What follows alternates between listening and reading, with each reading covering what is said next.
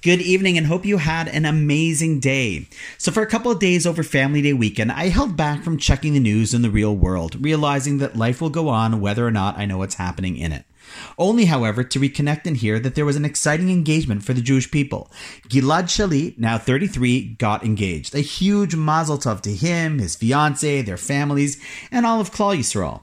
As I'm sure you remember, Gilad was a young soldier of only 19 years old when he was captured in June 2006 by a terrorist who came up through one of the Hamas tunnels and was held captive for over five years, only being released in October 2011, five years in Hamas captivity.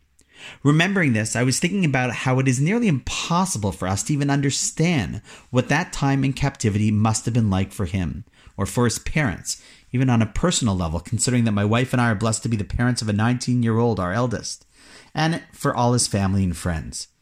But I remember how amazing also it was to see the entire Jewish world rally around his release, never giving up hope. Hundreds of thousands of people prayed, petitioned, wrote, and rallied for only this one person. Why? Because a basic Jewish teaching is that we never put the word only before the words one person. There's a passage from the Talmud in Tractate Sanhedrin 37a, which asks why it was that the creation of human beings all began with the creation of a single human. Why not create a whole bunch of people at the same time?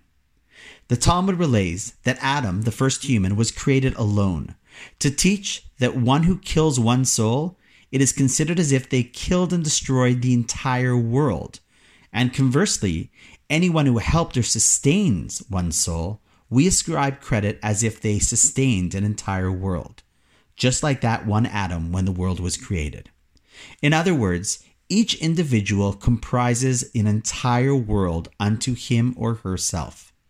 If we ever find ourselves thinking, I'm not making a big enough impact, there are billions of people out there, so what if I help a few here and a few there? What about all the others? Of course, we should strive to make as large of an impact with our efforts as possible.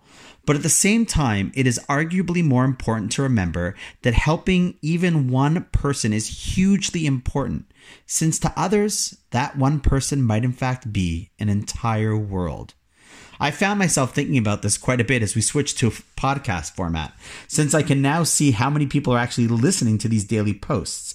To be honest, it's easy to feel discouraged when looking at the numbers, and the voice in my head, which I'm sure is my Yetzer Hara, tells me to give up. After all, what's the point if the actual impact that I make is so small compared to the millions of people out there? But this teaching from the Talmud propels me forward because the reality is that I have no clue and might not ever know what something I try to teach does for someone else and how far that impact will go in their lives in the world. Whether it be that listener that I now see in Walnut Grove, BC, or Sydney, Australia, or of course, even right here in Toronto. All I know is that if it makes a positive impact on one person, it makes a difference to the entire world. So the next time you're thinking of doing something small to help even just one person, know that to that one person, it's not small at all, and in fact might just be what their world needs.